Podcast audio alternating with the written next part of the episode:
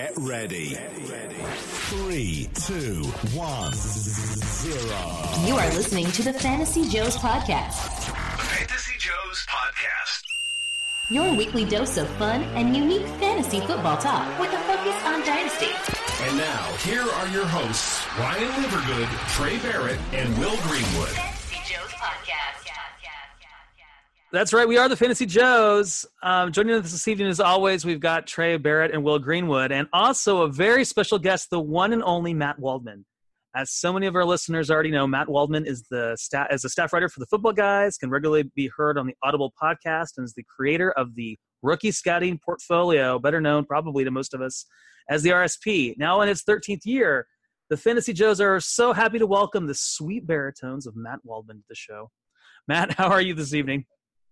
I'm doing well, guys. Thanks for having me on. no, we're we're thrilled to, to have you on, and we've already been talking to you for a couple of minutes. And I think one of the things that we were talking about was like even where to begin this discussion, like to do an interview with Matt Waldman and talk about the RSP, because this thing is unbelievable. I I, I don't even know where to start. So, gosh, I, I mean, how long does it? ta- I guess my first question is: Do you just are you starting next year's right now?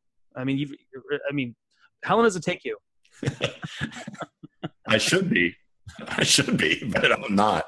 Um, fortunately, I've watched enough guys from um, for the 2019 class just by accident because I thought they might make the 2018 class.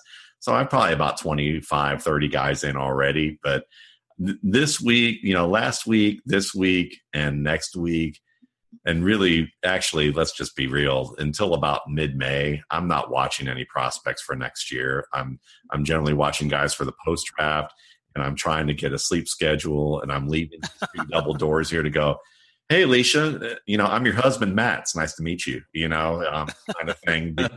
I'm in here a lot, but it, it usually takes you know about a year and a half, two years of film study if you put everybody together in terms of who I'm watching for classes. Um, and I'm and I'm generally watching somebody every day. So you know, I, I write for football guys, and that's a full time gig. So I you know I write for them, and it dovetails nicely because I, I I write for them during the summer. I'm watching NFL tape during the year, which informs my ability, you know, for evaluation practices that I use for the RSP. And you know, every day I'm usually watching at least one player a day. Sometimes I have time to do two. Um, Eh, except for you know probably Saturdays, and that's when I hang out with with the family, either Friday nights or Saturdays, and Sundays. I you know Sundays is watch as much NFL games as possible so that I can write my column on Mondays for for for football guys. So that's kind of my schedule through about December, and then you know around you know mid December, late December, then it's full RSP mode. And by then, I usually have about 100 players watched and, and multiple games. And and then you know i used to watch i used to transcribe play by play and i still do that you've seen that in my book um, but i'm cutting back on that. And it's been 13 years it's been a great process it's helped me learn a lot but now the returns are diminishing both for the i think the reader and for myself to be able to do a little bit more in terms of learning. I could be going to coaching clinics i could be doing more work on my um, blackboard which you can't see out here you know memorizing play concepts and things like that will help inform my knowledge of the game. Um, and also just you know being able to work out and get some sleep so that i can continue to do this for you know decades into the future as opposed to you know living a short life. So you know it's you know that's kind of what happens and it ramps up in january and and march and you know this chair back here i think in march i was my back was bothering me even though i have a nice little herman miller chair here. Um, and i literally just parked that thing in front of my desk right here with the with the uh the the recliner up and put the the keyboard in my lap and just sat here probably for about a good i don't know 15 16 17 hours a day um writing the book you know and did that and you know throughout the end of february through march. And and the writing's the tough part because the research is just a little bit every day and maybe a little more than that. You know i try and sometimes i have late nights because i'm trying to make sure i get in that quota of players per day so that i don't have it rain down upon me you know after fantasy football season is over. Um, but then you know unfortunately you have the combine in late february. You you have to use that data to kind of look at what you're doing and analyzing. And then by it, no matter how I do it, even if I have, you know, I had 150 players watched by before I went to the Senior Bowl. That was like the most I'd ever had watched in multiple games, and I felt really good about it all. Um, then the combine happens, and you, you know, you have to make some adjustments with certain positions based on that, and rewatch things. And it wasn't as bad, but then you got to, you know, still, you know, you it, it, it can be difficult. And when it comes to writing, there's some things that I can do to make it a little bit easier in the future, but um, even so, I'm still going to have to write, you know, 400 pages in a month. And, you know, most of my editors who are, you know, do, do this are decent, you know, are, are editors or writers in real life. And that, you know, I had one for a while who helped me set up with a bunch of people. And he's an award winning magazine writer. And I remember him saying to me, he, he contacted me and said, you know, Matt, he goes, when I first, I've been buying your book and I really like it for the information. And I looked at it and I thought, this guy actually can write. I actually think he might be a writer. Let me look him up and see what his work is outside of football and see if he actually, you know, because I'm watching it and I think there's some really good lines in here. And then there's stuff that looks like he's been writing this at 4.30 in the morning and, um, you know, it needs to be edited. and he looked at my magazine work and he called me up and he said, that's why I'm offering what I'm doing because I know you can write. And I know that this is, and I said, yeah, the RSP is my greatest pride as an analysis piece and as just a workload piece. But as a writer, it's my greatest shame because it's probably my worst writing. So it's like, it's funny how it's, you know, how it can have that kind of duality, but it takes a long time and it's a lot of commitment. Uh, you know, and for, for what it's worth, uh, last night I was, uh, yeah, I work for a travel co- company here in Minneapolis, and we had a little a little team dinner out here. Uh, some management visiting me, but I was I was in my Lyft my Lyft ride. I was like, we were talking about it, and it, it came out just in the casual conversation that this dude is a uh, he scouts basically high school students, you know, going into college, and and he's a coach. And I was like, huh. And I, it felt like a you know without without trying to tune my own horn, I was like, you ever heard of the the RSP and Matt Waldman? He was like, yeah, I've heard of Matt Waldman, the RSP. I was like, yeah, he's going to be on my fantasy football show tomorrow, and it was a very short uh, Lyft ride. It was like you know less than 15 minutes, and it just one uh, made me feel super cool that you were coming on, and I think two is, is a great like so some Lyft driver who is an uh, you know uh, basically a high school scout here for high school teams, like basically from middle school to high school, knows who you are in Minneapolis. So I mean, I think that's like well, I think it's just amazing that that that, that, that kind of all fell together and two, just super super pumped to have you on the show tonight, man. Really appreciate it. Well, I appreciate it, and it's it's just weird. I mean, it's it obviously you know it feels good that people like your work and are excited to have you on, but it's also just kind of weird that that that's the case because you know you think about what it would be in the abstract, and then like you know you do a podcast. My wife and I talked about this the other day because we did a podcast and then went out. I did a podcast and like a couple years ago and went out somewhere to eat, you know, where I live and we were we were standing in line to get something to eat at this breakfast place that we go to. And these two guys who were about y'all's age were looking at us and i'm sitting here thinking they do they think they know us or is it like is this going to be some weird thing that like i'm gonna you know th- this is not going to be comfortable? And they're like are you matt waldman and i felt like and I and I hate to say it this way, but I felt like the guy. I felt like if you saw the movie Coming to America, where Eddie Murphy comes out of the restroom at the Knicks, you know, you know, at the Knicks game, and the way people were acting, it was just crazy, and it was really. I mean, it was very flattering, but on the other hand, you're just kind of like going, "This can't be right," you know. And so, you know, in the past few years, it's been that way. I've had, you know, I tell the story on Audible that that I was with Cecil Lammey and we were at the Senior Bowl and John Elway walked in and, and he knows John Elway and I, you know, uh, we always joke around about the fact that I was a, grew up a Browns fan and, and hated the Broncos and John Elway.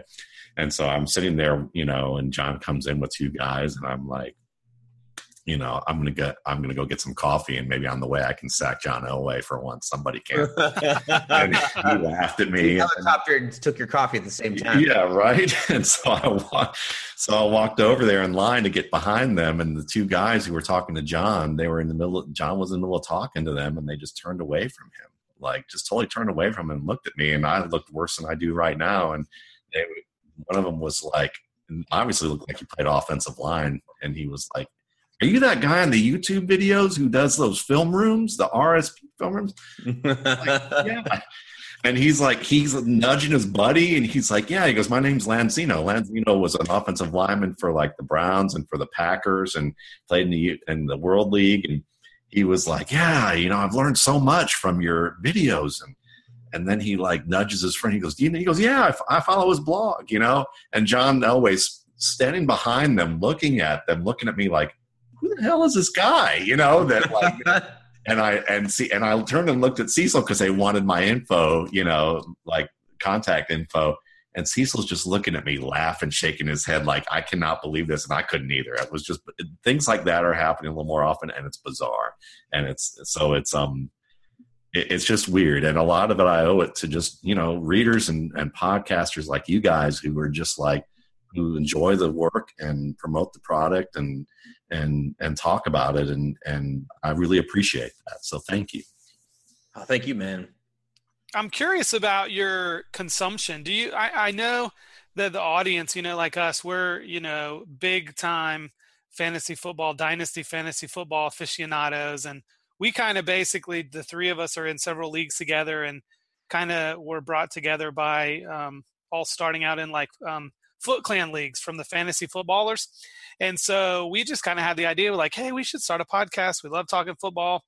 And you know, that's kind of where the the concept of the fantasy Joes came from. Like, you know, we're not a pro. We're we're just three guys that love fantasy football and and got heavy into dynasty and decided to do a podcast because it's so much fun.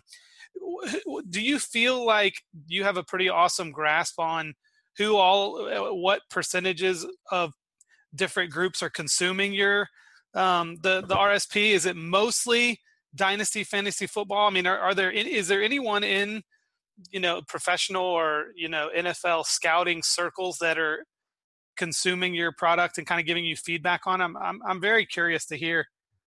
Yeah, Trey, it's funny because um, you know, one of my best friends, his name's Trey, and he actually got me into fantasy football online because I used to play in a league. Um, I used to play in just a work league, and we all would get together. And the first year we were in this work league, I actually missed the draft. I just forgot about it. You know, I mean, yeah, I mean, this was like 19. and then you won the league that year, right? I'm still in the league. Like I'm still in the league the next year. I mean, like I couldn't. You know, I look back on it go, "Wow, okay." But um, but yeah, I mean, the first year I think it was 95, 96, whenever. I think it was 95 when I first did my first league. But yeah, I mean, I was just like you guys. We were we'd sit around the office and we'd go, we'd read these magazines, go, ah, we could do this. We could write a, we could write these articles. We could do these rankings. We could. Why don't we give this a try? Why don't we do some of this? I think we could give quality information. And you know, the RSP kind of started out. You know, I started writing for sites and all that. But to answer your question, um, I think most people are, most of them are dynasty and redraft and um, DFS guys who want to get an edge with, you know, with these positions and, and off the waiver wire as well as, you know, for their rookie drafts. But yeah, back in 2011, I had an NFL person contact me with an extensive experience and say that, that they've been reading my book since 2007 and they wanted to let me know about it and that they thought that you know while my scouting wasn't you know they were like look there are a lot of, there are scouts better than you in the league. You know i'm not trying to tell you that but you know i mean you do i get it so i obviously like what you do but your process is ahead of the curve. Um, and that's really what that's how i got started in this because i felt like my process could be better um, than what the nfl was showing based on what x you know media types who came from the NFL did. So I've had that. I've had I had somebody contact me from a college telling me recently from a major college at a SEC program to be exact, tell me that they learned football by watching my film rooms and that hmm. they've gotten a job at the at the school and that the school told them that for someone who hadn't played the game they had they knew more about the game than anyone they had interviewed at that kind of experience level and he was at the combine talking um, about something and they they somehow the subject of the RSP came up at the combine with an AFC team and the AFC team said that I was told, and this was, and this I like to kind of brag about because it's these are the highlight things that are fun. where they literally said, "Oh, if I'm oh Matt Waldman, I'd like to give that guy a hug." Just watching what he does on on those shows. So I've had so Wow. it's not, you know, by and large, it's fantasy owners, um, but I do have media, certainly plenty of media, and more and more I have guys who are either scouts in scouting or people who consult with the league um, or people in college football who have done some work, you know. And I was told by a college recruiting coordinator for a major college team that there are you know that there are a few draft guides that are consumed routinely and that and that mine's one of them from scouts that nfl scouts come around and talk and they said that you know that that mine's one of them which is really a compliment that i'm you know that's a highlight of my career. That's awesome. let's matt talk about the process because i think that's what's one of the fascinating things about the rsp because you take us inside your process and how it's evolved over 13 years. And i appreciate that you go back and you talk about how you missed on somebody like dak prescott. You go into great detail on how you um, you, you went back and, and and and you see like what happened here. Why why didn't i have dak prescott higher? So, so i i love that and you talk about it. So so how do you how do you go back and review the process each year? So um, and, and, and like how far back with with players? How long do you wait till you go back and you review a draft class to decide okay um, it's been three four years. I missed on these guys. Let, let me go back and and see what i did. So how, how does that work for you? I mean you talk about what the results are when you go back and review it but like how does that process work or is it different every time you do it Yeah, it's weird. It's going to be weird the answer that I give you, like anything else, probably. But, um, but it, it's something where I actually find that the things that I need to update are things that I'm writing down in from basically June through April of that year that I'm keeping logged onto a spreadsheet or different notes as I go and say, this is something that I'm going to need to test out next year this is something that I need to look at for the next for the year after. These are these are you know it's not always as much about players as it is a much about the process. Like I look at the player and go, okay, this player is going to exemplify to me whether or not you know there's some you know I'm usually watching someone and I go, okay, this is how I grade it because the RSPs everything has criteria that I'm grading and then I'm defining that criteria. And because I came from that operations management background where I learned these kind of best in class processes for doing that, the reason for you to define criteria is so that when you come across things that don't fit the definition, it forces you to question it and figure out a definition for it. And that's what's happened over the years is that I've redefined things where I go, wow, the way I discuss separation is so simplistic and there's like 8 million things that I need to break this down into to be more specific. I mean even right now I can say it's more it's still too simplistic. There's things that I'm like I can look at and go, okay, I've learned about the, you know, there's probably about 10 different separation techniques that I'm not covering in the RSP's, you know, broad level checklist um, in the way that I'd like to maybe I should update that. But then it's about how many points should I assign? How much should that be worth? And then, you know, so I'm usually taking notes about that, saying I need to break down this criteria into three different categories, or I need to break this down into two more. And so, or I need to just keep an eye on that and see whether I do or not over the next year. And then when it comes to the players, usually I like to wait somewhere between three to five years because we often write guys off way too soon in fantasy football. You know, I mean, Spencer Ware would have been written off a long time ago. Um, you know, or Marvin Jones would have been written off until this year is just a guy, eh, you, you know, and it's, and I know that there are so many factors outside of just what they do on the field that matter team fit whether they've been healthy whether or not they they're mature enough to be professional workers whether the coaching staff is actually going to give them a chance and know what they have because if you're a late round pick they look at you as a camp body. I mean the fact that shannon sharpe was on on a fox show video talking about his brother on siblings day saying i was a seventh round draft pick. That meant i was a camp body that's the same reason the guy who I liked a lot by the name of Cedric Pearson, Peerman, who never really made it as an NFL running back, but ran like his. If you go to mockdraftable.com and he's the first highest percentage comparable to Saquon Barkley. I loved Cedric Peerman coming out of school. But he got cut by the Ravens because they had Ray Rice and Willis McGahee. He got passed, then he got passed around by two more teams before he landed with Cincinnati, and he was a terrific um, special teams player. But he, John John um, Jay Gruden had to use him for a short period of time when their starters went starter and contributor went down, and he played pretty well. And they were like, "We didn't know what we had in him." And you're thinking, how the heck did they not know what they had in him? It's because he was a camp body who they thought just offered special teams a skill. Not, you know, they forget about the other things or they don't, there's disconnects. So there's a lot of different factors there. I generally just keep notes. I generally look at a player after four or five years, and if it, and usually it's sooner than that. Like usually, like because I study the game, NFL game every year, and I'm watching every week.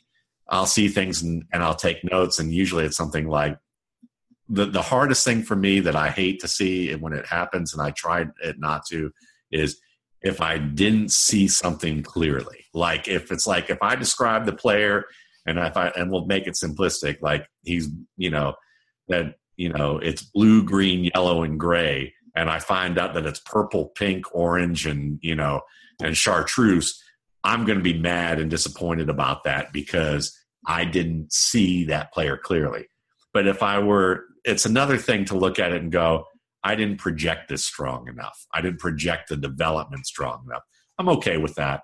It may mean a difference in rankings, and I may have been wrong with it, but it didn't hurt my process, you know? And then it's so really it's more as I watch, I keep tweaking the process as I go, but I try to be cautious with it because I don't want to be changing every time the wind blows because you know, if I did, then I might have. There have been guys that you know I've been successful, you know, talking about and rating and what I thought was important. That their traits just didn't come out because they didn't get the opportunity. But I was too, you know, impatient with it, and I wind up changing my entire process to to you know account for that one bad year or two years where you didn't get to see the the lineup. So you have to be really. It, it's kind of like turning a big ship you you don't really want to try and do that suddenly um, or else the whole thing could capsize so you you know you try and be cautious about it even though you may start seeing things you know as the year goes on that may counter it or make you want to take some notes and and look into it more. I, I remember Willis McGahee was the first serious snapback knee injury I ever saw. As I mean, I'm th- so I'm 31, uh, so I'm not I'm not that young, but also that was the first one I saw, and I was like, ooh, I want to watch that replay again. Uh, which made me think, think think about a little bit and going through your process as, as you've gone about this. And I think this year has been with the dynasty community and what we're doing and the way analytics has been involved. And you have sites like like Player Profiler and Pro Football Focus and like Breakout Age has become a thing and other other aspects of it. What and I want what I'm getting at is I want to know what your opinion is about the the age of players when they're coming out, but also when you contrast that with their narrative from what they've been through in life. Because we we we, we do a segment that's it's for fun because we we uh, you know we really love Calvin Ridley, but we do is he older than Calvin Ridley or not? And we you know we name players right you know really young in the NFL or old in college and things like that.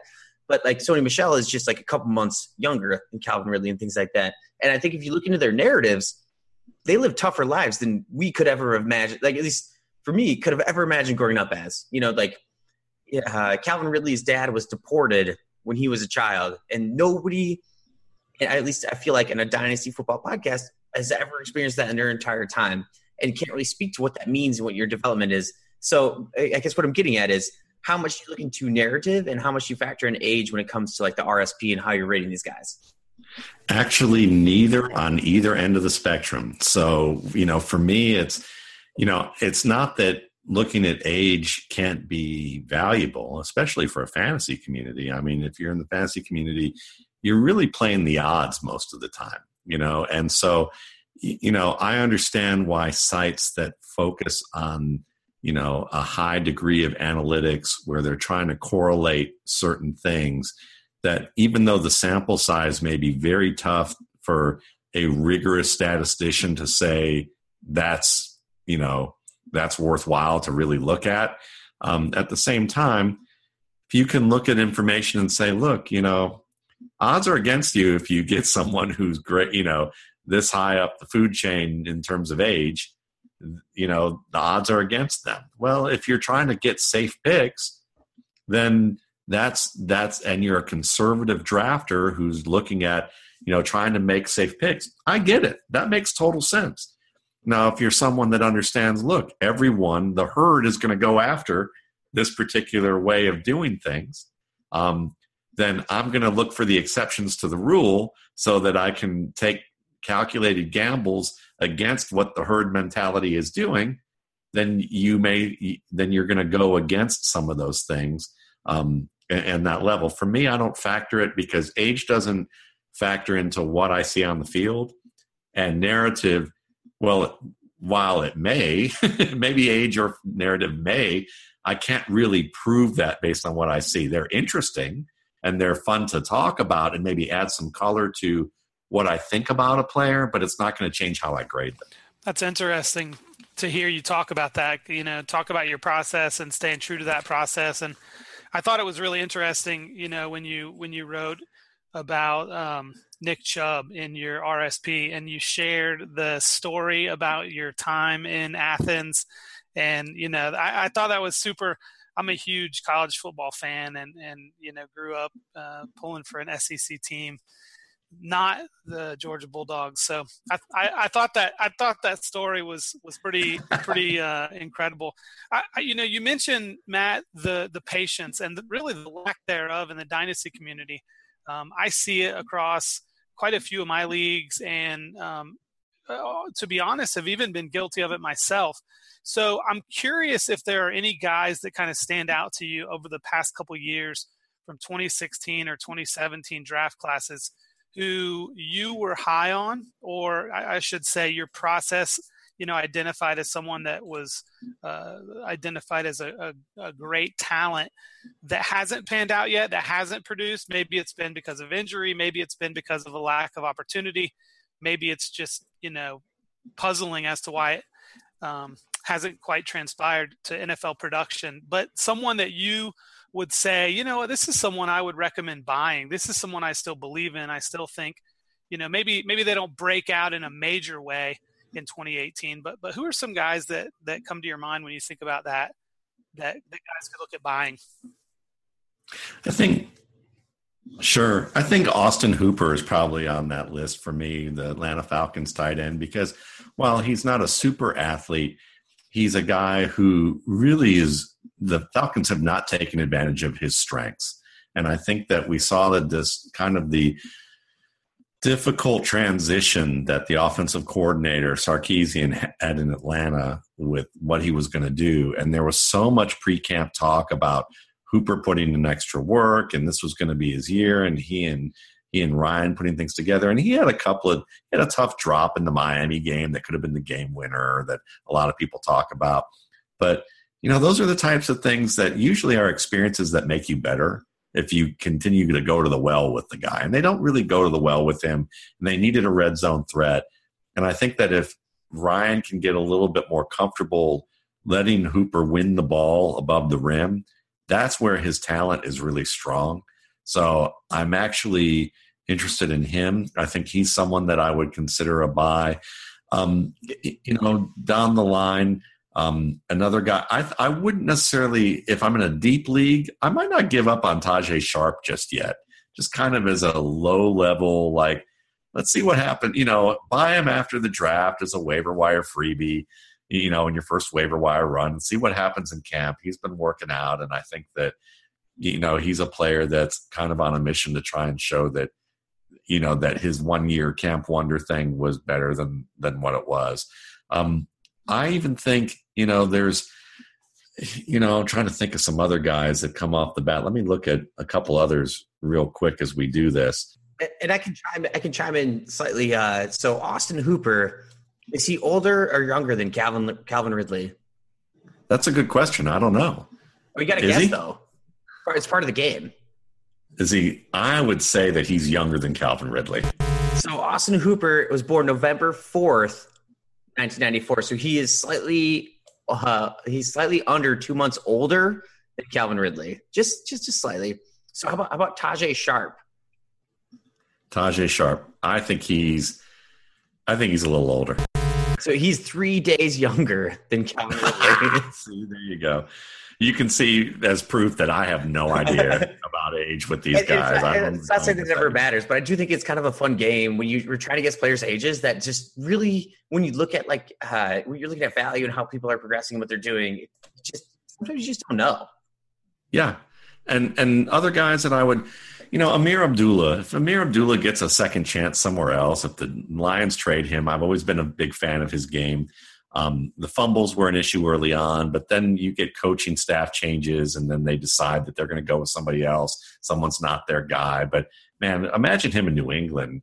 Uh, you know, he could he could make James White obsolete in a heartbeat. You know, T.J. Yeldon is a guy that really started to show up last year, um, and they said that it was a maturity thing that they were that they had questions about with him, or you know, and it's why they led the go um, draft another back. But you could see what he was able to do down the stretch. I mean, he's still a very good player, very accomplished guy. Leonte Carroo isn't someone I'd recommend buying, but I liked him. I liked his route running. And, you know, I remember even just hearing some comments, you know, about Richard Sherman playing with him and saying that, you know, Richard Sherman had some nice things to say about him early on. And I just think that may he may be mismatched with a team that was in transition. Um, so he's a guy that I like. I'd also say, you know, maybe later round, Malcolm Brown, the the Rams um, running back. He continues to show good things. If he gets a second chance somewhere to to kind of be a um, a committee guy, he might be he might be a fun look at. So I mean, so those are some kind of cheaper, lower end guys I'd keep an eye on. Mike Davis still heads the list to me. I mean, look, they re-signed him in Seattle, and Yeah. I thought Mike Davis. I've talked about this for a few years, but good, you know, good Mike Davis, healthy Mike Davis, Yeah. like a, a you know first or second day pick. You know, Boom. yeah. I remember watching him at South Carolina because he kind of spurned Florida to go to South Carolina, and um, so I, I remember seeing him from from back in the college days, and he was quite a running back there for the for the Gamecocks, and and then never really came. So I, I I found that interesting too. Actually, I was just talking about him in a, in a trade discussion, and I have him in a salary cap league, and the you know this guy was was trying to hit me up for him, and I'm like. I started looking at some news clippings and saw the you know that the Seahawks had retained him. So, what about Laquan Treadwell? He, he's a guy that I know you have. I mean, I think that he is like not, uh, really high, if, if I remember correctly. Oh, as he was my number one guy. Number one. So, do you do you feel like I know that Minnesota? You know, the, there's a lot going on there. What, I'm curious your thoughts on on on Treadwell. Yeah, my, my thoughts on Treadwell haven't changed. Um, I feel like what happened is that he came in as the number one pick. He inherited Norv Turner. Norv Turner is very well known for being a stickler that he wants all his guys to run the full route tree, and he doesn't like rookie receivers all that much. And if he does, he wants them to be able to show that accomplished skill to be that technician in every level. Treadwell was still not completely healed from the devastating injury that he had from two years prior and was still a little bit slower than he needed to be. He was a little slow to pick up the system. When he finally started to make some progress, Teddy Bridgewater got hurt. So Bridgewater goes down like just before the season starts, right? So then they bring in Sam Bradford. To bring in Sam Bradford and have him play meant that they had to revamp the offense. And as we saw, Norv Turner was like, I'm not willing to do that. And instead of do that and compromise and or be dysfunctional, I'm just going to go ahead and quit. You know, and hmm. that's fine if that's what he wanted to He do. I'm completed not all the passes. Yeah, but he but he just said, "Forget it." You know, I I'm not doing it. So Laquan Treadwell was struggling to get up to speed as a rookie, and then everything changed right before the beginning of the season. He's never going to get a shot, you know, to really do his thing. And then, of course, Adam Thielen breaks out and plays well. Stefon Diggs breaks out and plays well. Um, Mhm. You have all that. And the offensive line gets better. They make some changes in that team so that they can be more of a run based attack in certain levels that they like to do. Treadwell has more to prove. Um, he get he's going to be second in the pecking order for sure, or you know behind Thielen at this point. When they put him in the game, he had some moments that I thought were pretty nice and displayed what Treadwell could do. but you, know you you have to wait out your opportunities at this point. Even though you were the first round pick, when you get an undrafted free agent who plays like an all pro, now you're now the roles are reversed. He might as well have been the undrafted free agent struggling to work his way up to get an opportunity. And and that role has been reversed. So you got to look at him now instead of as a first round pick in fantasy. You got to say he's a talented UDFA in terms of status, and you're just going to have to bide your time and be patient and know that you're either not getting any return on investment when you try to get rid of them, um, or you just have to be patient and know that you only have so many patience plays on your roster, or you're going to clog them up with guys who aren't going to play. And I think that's a little bit of the narrative of Laquan Treadwell. I remember watching his devastating injury. That was, I mean, it was against Auburn. He got tackled by the jersey and rolled over on his ankle, and it just was. Well, it started to look horrible at the beginning. It looked worse by the end of it, and it. Uh, and he had he had a daughter coming out of college because he came he still came out early. I think he had a year left of eligibility when he came out. I remember being pretty stoked that the Vikings took him, and then all of a sudden he doesn't develop as fast as because you know again I live in Minneapolis. You know it's all this. I think I was just moved here at the time. Maybe he was still in Seattle, but I'm very interested in what they were doing, and I was very excited for what we could do. And it, but you just you just can't. You, you have to be ready for the wide receiver classes. It's it's not 2014 all over again, and it will never be 2014 all over again. And it's as a as a dynasty fantasy player, that's been a really hard hard lesson to learn as far as excitement goes. Uh, and I, I, do think I do think Laquan Treadwell is a little bit better in the depth chart the, on the Vikings, and even as a Vikings fan, his his brightness of future might be other places. You know, it might he might need to go because I would be shocked if they signed him for that fifth year extension. What the price of that would be, and hopefully he can go somewhere and he's just is successful. Because I like the guy, I like his story, I like who he's been. He's never been like a knucklehead. He's at least what you what you've heard you know, and he's always been this the, uh, a hard worker, and so hopefully, hopefully, it's a brightness, uh, you know, a, a, really bright future. But as far as Vikings goes, it kind of made me really sad once he started to to flounder, and then yeah. uh, I don't know. The the Thielen story is like the opposite of that, you know, like an undrafted guy who worked his way up and now is like a stud, and is is like super high in, in dynasty fantasy drafts and things like that. The thing is, you just got to learn where you're going to take your chances and where you're going to play the odds, and you know, when you look at these players, you got to understand that, you know, whatever the circumstances are that they came up in, this is a performance industry. And when you think about performance industries, um, if you've ever been on stage, you've ever played in a concert, you've ever recited anything in front of a class, whatever it is that's performance oriented, the the pressure that comes with actually being on stage when it's for real, um, as opposed to just rehearsing, you know, is very different. And if when you make mistakes on that stage, it can be very jarring to one's confidence, especially as when you're a guy in your early 20s and you're still maturing. Um, so a lot of these guys, you know, you, if you're going to be super conservative, you'd say, well, if they haven't hit within the first three years, I'm not really bothering with them. And that's probably the safe, right way to go. And that whole odds thing. I compete. I've competed in so many leagues over the years against people who have that mentality that it was like, why am I playing anymore? Because I'm, you know, I'm all this is. I, I need to like, if I'm going to beat these people, I want to beat these people like big time. I'd rather lose big and win big rather than just like, okay, here we go again. I'm going to eke into the playoffs and be seven and six or eight and five, and you know, hopefully get everything deal, dealt together. And if I like grind my way through eight million trades, and there are people who do that and love that, but I'm kind of more of the look. I've been there, done that. That's cool, but and I'll give you advice along those lines to do that yourself. But I want to win big. Like I want to go like 12 and one.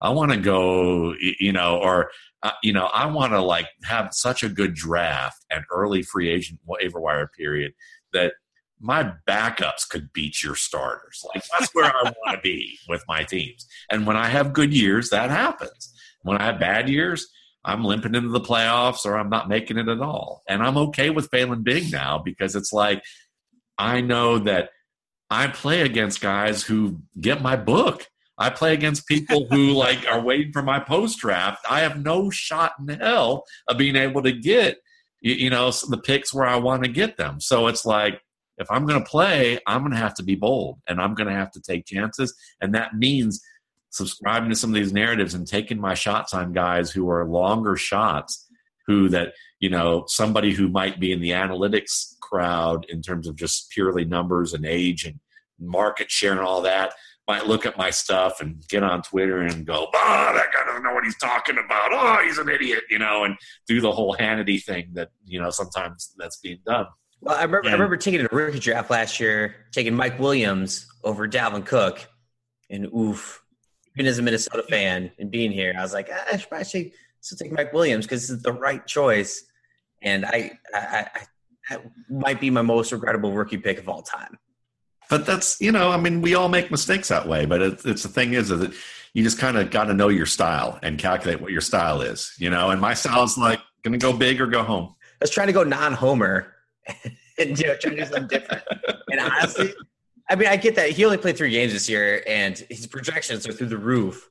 But I would have, I would have preferred to have those three games versus, versus Mike Williams at this point. There you go. But hopefully, I mean, I wish Mike Williams the best career, and that he he explodes into the scene and like you know. Sure.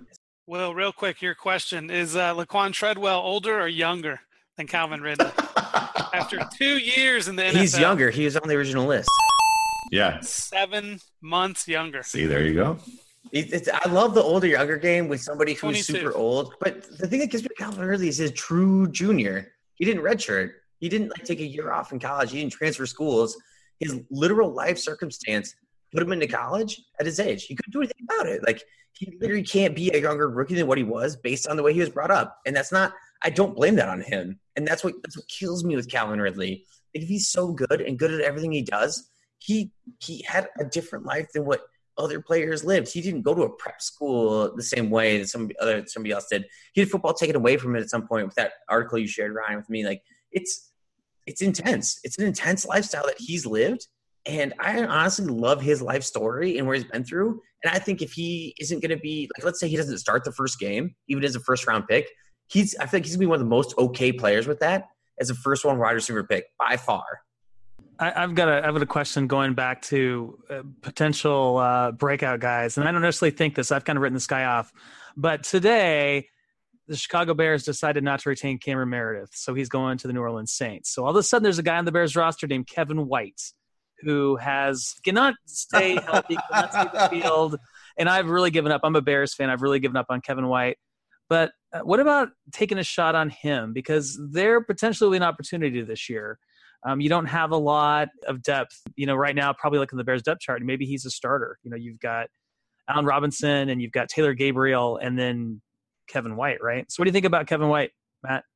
Yeah, I think it's about cost value and return on investment. When you look at the situation and you say, well, we don't if if the the decision is presented to you today before the draft you'd say yeah why not because you're probably going to get him at a cheap price and and if he fails, well, you, it didn't cost you anything really all that much. So, and he's got high end talent physically. You know, he can catch the ball well too. Some of the things they said is that they need to get his confidence up a little bit, which is again being young and not having a, a good start to your career when you're expecting big things. So there was probably that involved. The injury factor is he going to stay healthy? you know there's things that are against him that drive down his value but once you get to that point where you start going okay the injury the slow the slow development curve and the confidence issues are have driven down his value then you're like why are you going to continue to exacerbate it and say well i can get him off the waiver wire or i can get him as a seventh round or sixth or fifth round pick in, in exchange in a trade Am I really going to continue to beat him down to the point where I say it's not even worth that to take him? No, you take him. You know, you take him and say, "What's a fifth round pick to me?" Look back at all your fifth round picks in the history of drafting in your dynasty leagues, and you'll probably come up with like two names, unless you're just super drafter, you, you know, and and who are who are worthwhile that you kept on your roster. So yeah, I would totally be good with that. I'd totally be good with the the the Saints getting Cameron Meredith. That's a really nice get for them and you know you've got you've got two possibilities there from that that change over in that roster that you feel pretty good about so this is just part one of our conversation with matt waldman we were about an hour into our conversation and then we realized oh hey we haven't talked about rookies yet so we're going to come back at you late sunday early monday with another podcast, part two with Matt Waldman. So join us then. Uh, but thank you for listening to this episode of the Fantasy Joes. You can contact us directly at thefantasyjoes at gmail.com or at FFJoes on Twitter. Your feedback is always welcome. Let us know how we're doing and what you want from us. We come at you weekly on Fridays, and this week also late Sunday, early Monday with new episodes. But be sure to subscribe to the show so you don't miss an episode. And leave us a review, but only if it's a positive one, please. You can find us on Twitter. Trey is at Trey Barrett. Will is at Fantasy Joe underscore Will. And I'm at Roto Librarian. On behalf of Trey Barrett and Will Greenwood, I'm Ryan Livergood, and we are the Fantasy Joes.